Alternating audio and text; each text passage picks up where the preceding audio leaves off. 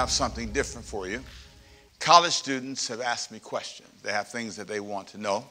And so I thought it'd be fun to take a minute or two just to talk to them, and they have pre recorded their questions. So there are going to be a few questions, and I'll come back and I'm going to teach a message that you, you're not going to want to miss. It's called The Tension Between Church and Children. And it's just a 10 minute word, but watch this. We got a few questions from college students. Hey, Pastor Ricky, I have a question. In this time of waiting, how do I know what I'm waiting for is actually for me? Now, I've, I've pre recorded a longer answer to these questions that you can go look at online. So if you missed the 9 o'clock service, or the other sermon that I did, because I did a separate sermon for the digital audience today at 9, you can go and listen to the extended answer. My short answer to this question is this You know something is for you when it's good for you. If it's not good for you, excuse my grammar, it ain't good for you. And so a lot of times in life, you have to you have to give yourself a chance to look at what you're waiting for. And if it's the guy you've been waiting for if he's the right guy he'll be the right guy when you get him. If you start off up here with him you don't need to go down. He needs to bring blessing. If it's a good job it should bring blessings to your, to your life. More money more opportunity and make you feel more fulfilled. That's my answer. Here's the long answer online. Watch this Hey, Pastor Ricky. My name is Shayla Ashley Pierre, and I'm a junior here at Savannah State University. And my question to you today is when do you know you've waited enough? Obviously, you spoke about, you know, is God waiting for us in the last sermon. And you also spoke about meeting Him halfway and putting in the work so He can meet us halfway. But what what happens when you feel like you've worked towards a lot of things? You obviously haven't gotten them yet. You're kind of in like middle halfway up the mountain and there's just it's kind of blank. It's kind of a question mark. It's kind of do i keep going?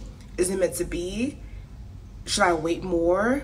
Should i put in more work? Like it's just like it's just so many questions. So what do you recommend being in a season of doubt of just questions? Is it right? Should i wait more? Am i not putting enough work? Like what what's next? You know have i waited enough? Or sometimes i know a lot of things are not meant to be for that moment. Um, sometimes you're in a season where you know you want something so bad, but it's not the right time. Maybe God has that plan for you later down the line, or not plan at all. So when do you know that something is really meant for you? Especially in a season where you feel like God isn't talking to you much, because that's kind of where I am now. So hoping you can answer my question.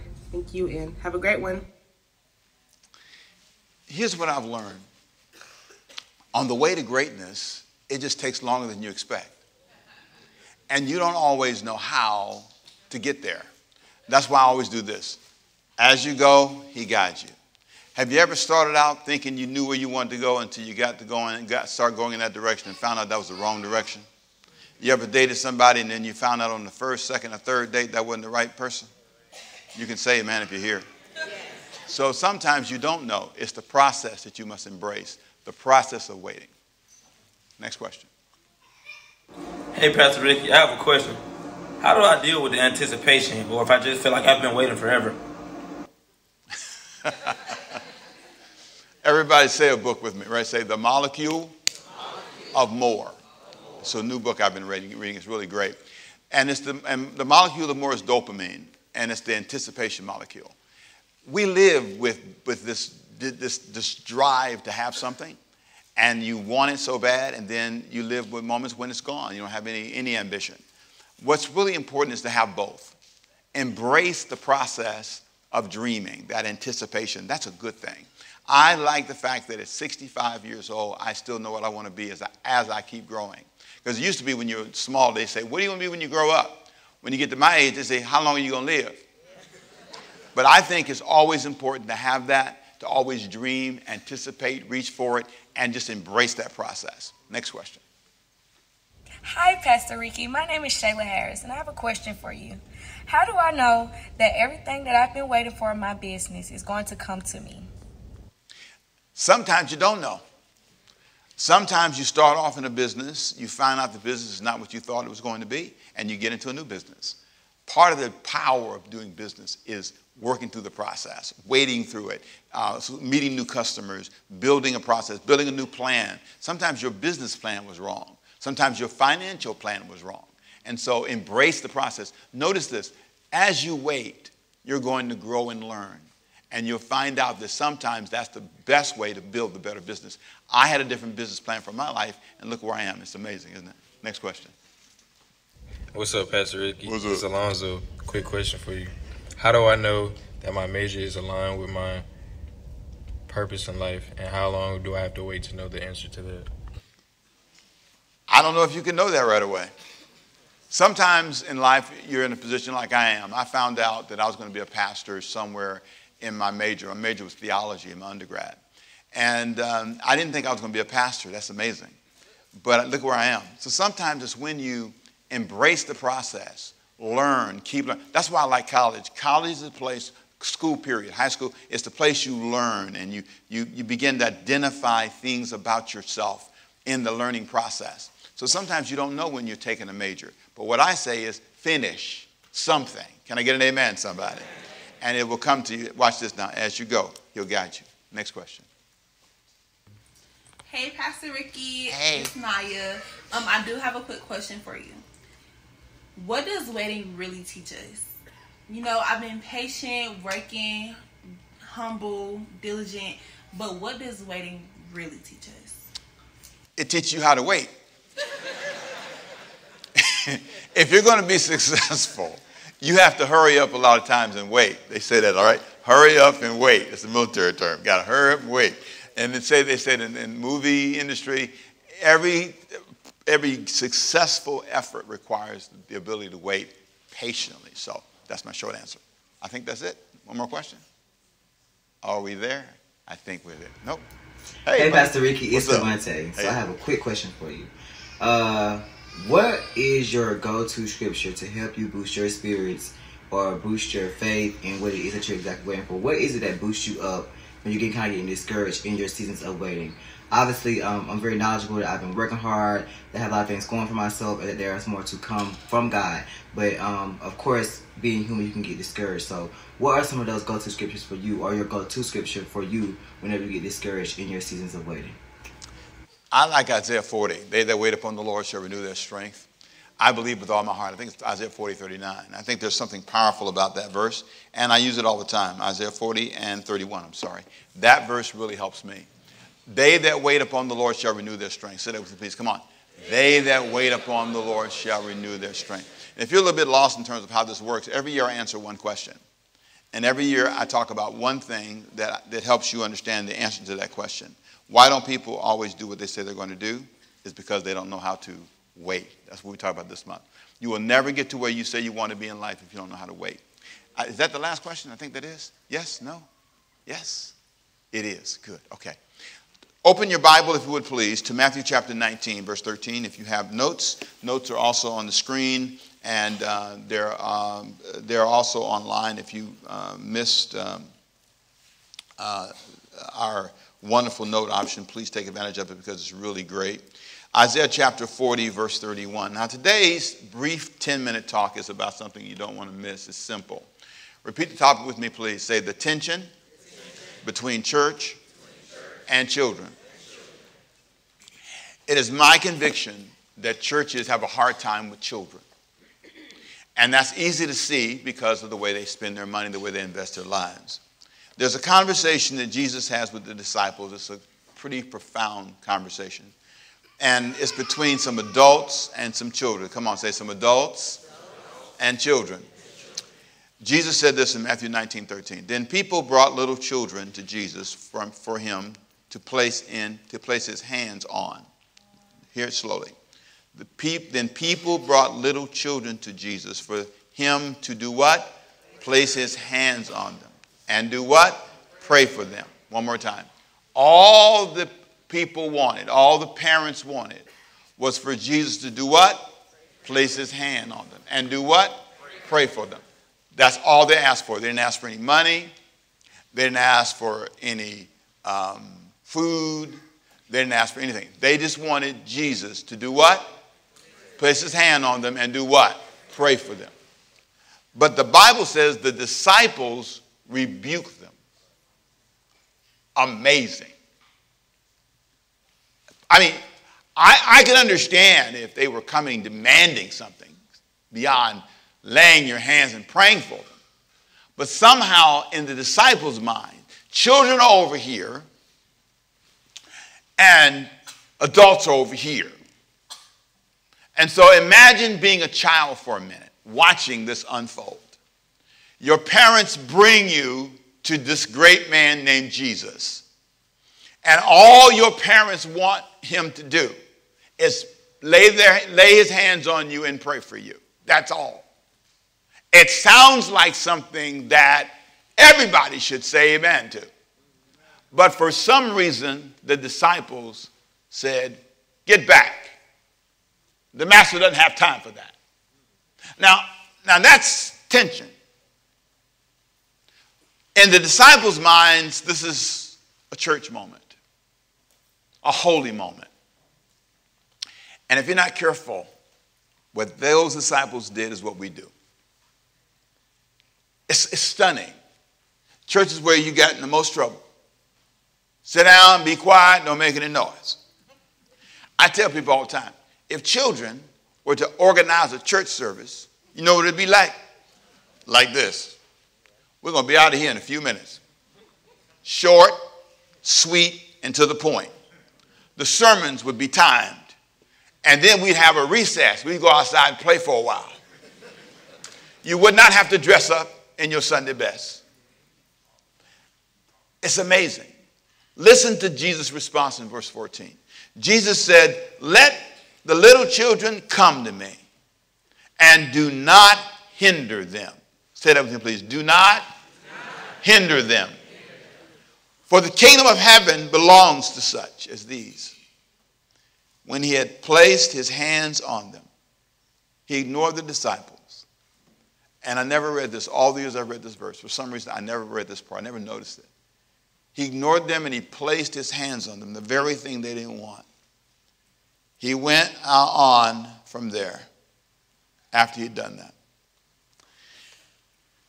When you were a child, how did you view church? Was it the place you just couldn't, couldn't wait to go to? Did you enjoy the length of the service? Did you understand the messages? Was the preacher someone you could speak to? Did you ever talk to your pastor? It's amazing how in this job you can feel like my role is to be away from you and not close to you. My role is to entertain you and not really help you. We're not creating, if we're not careful, a, an environment where children feel that church belongs to them. It's designed not just for adult people. But here's what's the strange truth that many don't know. Do you know there's only a 6% probability you will come to Christ after you turn 18? Let me say it again. There's only a 6% probability of salvation after 18. Almost everybody you see come to an altar to get saved was already saved and backslid. Let me say it again.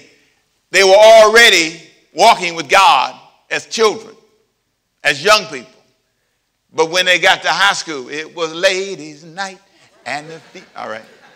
See, and so everybody you knew the song. That's why you laughed. So you knew exactly what I'm talking about. Somehow you got away from God somewhere around 16, 17, definitely by 19, most of you were gone. Most of you were gone. Most people about 19 have already stepped way out of the limb. And so when they live a while, they find out Cool Breeze wasn't as cool. They found out that swinging their hips from right to left doesn't work after a certain age. It stays over there longer than you want it to. Sling it one way and it won't go back. Go back real slow. after a while, you change, your view changes, and you begin to realize this does not work. And so, somewhere around college, when you find out you got to graduate and get a job for real.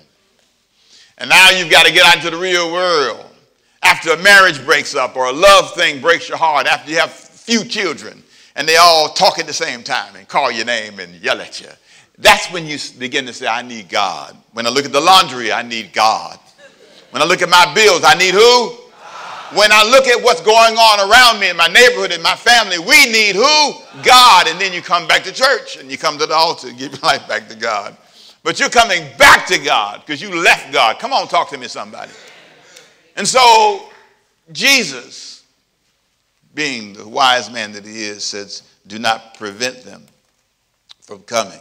Most churches spend very little money on children. If you get the notes, you can see I wrote some things for you. I think it came to $21 a week. That's including staff, housing, and all the stuff involved. There's a small investment in children. They'll spend big money on other, other things, but it's amazing how adults, sometimes if we're not careful, hinder them. We started having youth services. I had to, we had to make sure the adults didn't stop, stop the kids from being who they are. And it's important to me that I don't let that happen. Now I want to conclude with this final thought. I'm going to give you six, six, six to seven things you can do if you want to reach children. Six to seven things. Repeat this with me, please. Say, think about them. Now I want you to say it again. Come on, say what? Think about them. If you're not careful, everything we do in religious services is all about adults. Everything. The musicians we choose, the music we play, everything is about us. Secondly, plan for them. Plan. Have a plan for them. Sit down with them and don't just let older people make the plans. Somebody that's not youth minded can't always make a decision for youth. Thirdly, include them. Can you say that with me, please? Come on. Include them. Let them be a part of the process. Number four, be nice to them. Just be nice. Smile. Laugh. Number five, learn them. You know, it's amazing. These are young scholars. They go to school several hours a day. They're learning all the time. They're reading all the time. They're learning history, math, science. These are scholars. They may be short, but they're smart. You look at their grades and celebrate them, but you underestimate their intelligence. They know that ain't your husband.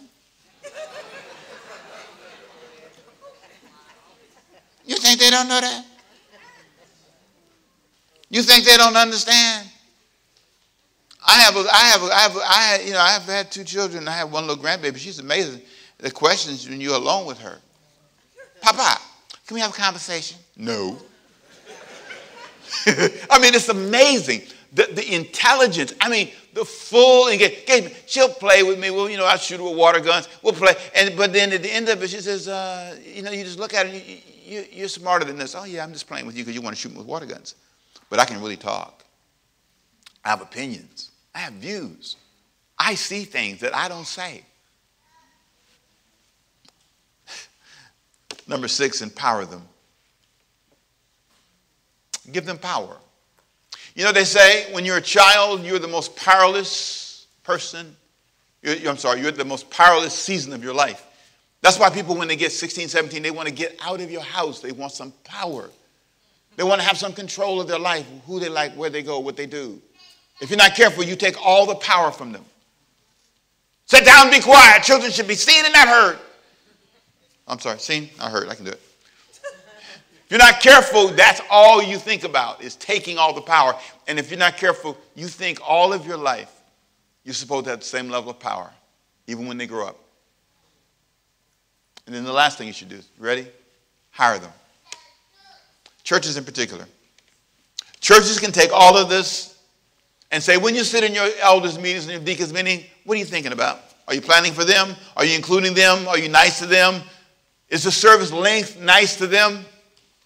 Sometimes you go to church as a kid, do you remember these days? And you sit there and you listen because you don't want to be in trouble. And you listen, you fall asleep, you wake up and you're still listening. And in your heart and your mind, you say, I don't mind trying to come here, but I would love to leave at some point in time. Awake and not have to come back that evening and then come back in the middle of the week. I say this lovingly, and I mean no harm when I say it. We're the only army. How many of you are in the army of the Lord? Raise your hand if you're in the army of the Lord. You are? Yes. Raise your hand again. Come on. Are you not, are you not, are you not in the army? Are you in the army? Raise your hand. Come on. One, two, three. I'm going to try it again. There you go. I'm looking. If you're in the army of the Lord, we are the only army that asks all of his troops to come to the same barracks every week and march twice in the same place. The enemy knows where we are because we're all in the same place. We're not going into all the world, hear that, people, and preaching the gospel to every creature. If we're not careful, we're more focused on coming together, which is fine. You got to come together. You got to train together. You got to worship together. I get all that. But if you're not careful, we don't go anywhere. And sometimes young people, when they look at us, they say, You don't go anywhere. You don't do anything. You don't have any passion. And that, my friend, creates tension between church and children. I say, Let it go. Let's worship God. Let's love the children. Can you say amen? Bow your heads with me. Let's pray together. Father, we leave this moment saying thank you for children. I pray that what we've talked about today would help us understand that we who are in this leadership role as adults have a role to play. And that role is to include and embrace everyone. I pray that what we've said today, what Jesus has modeled for us when he laid his hands on the children, he modeled for the disciples no, we don't want to rebuke them. We want to hire them. We want to bring them in. We want to love them. We want to support them. Help us to get that connection. May it be seen in the buildings we put up. May it be seen in the way we spend our money, the people we hire. May it be seen, Lord God, in our, in our messages that they're simple and easy for kids to understand. And so we thank you for this day, and we give you all the praise and all the glory and all the honor in Jesus' name. Now, with every head bowed, every eye closed, I want to pray for people who are coming back to God. I'm going to pray for people who are saying, I need you to pray for me because I'm one of those people, Pastor, that needs to come back to God. I, I need to give God my life. I want you to, with your heads bowed and your eyes closed, if you want me to pray for you, and all I'm going to do is pray for you, then we're going to celebrate. We're going to celebrate you today if you would say, "Yeah, pray for me. I want, I want to come back. I want, I want God. I want, him, I want to walk with God in a new way." I, I hear, I heard you today. Pray for me, Pastor, Am I walk with God. Would you raise your hand so I can pray for you where you're sitting? Anybody? I see your hand. Come on, I see your hand. I see your hand. I see your hand. I see five. I see six. I see seven, eight, nine. Anybody else? Just put them up put them back down. Anybody else? I see another one. There you go. I see you online. I know your hands are raised. Your hearts are lifted. I know you are. I know you are hearing me today. And I praise God for you today. Let's pray this prayer. Back there, I see you. Thank you. I see you. Father, we pray for all who raise their hands. Let's all raise our hands together with them, shall we? We raise our hands and we raise our hearts today, celebrating those who come to say, I want Jesus to be the Lord of my life, or I need to rededicate my life to God wherever they are. Let this be that moment, oh God, of dedication and recommitment to you. May this be a moment they say, I hear you, I get it, and I realize I need God in my life in a new way, with a new level of commitment and passion in Jesus' name. And everybody say, Amen. It all starts with a prayer, it all starts with a sincere heart. Now, can you give God a big hand for all of those who said yes?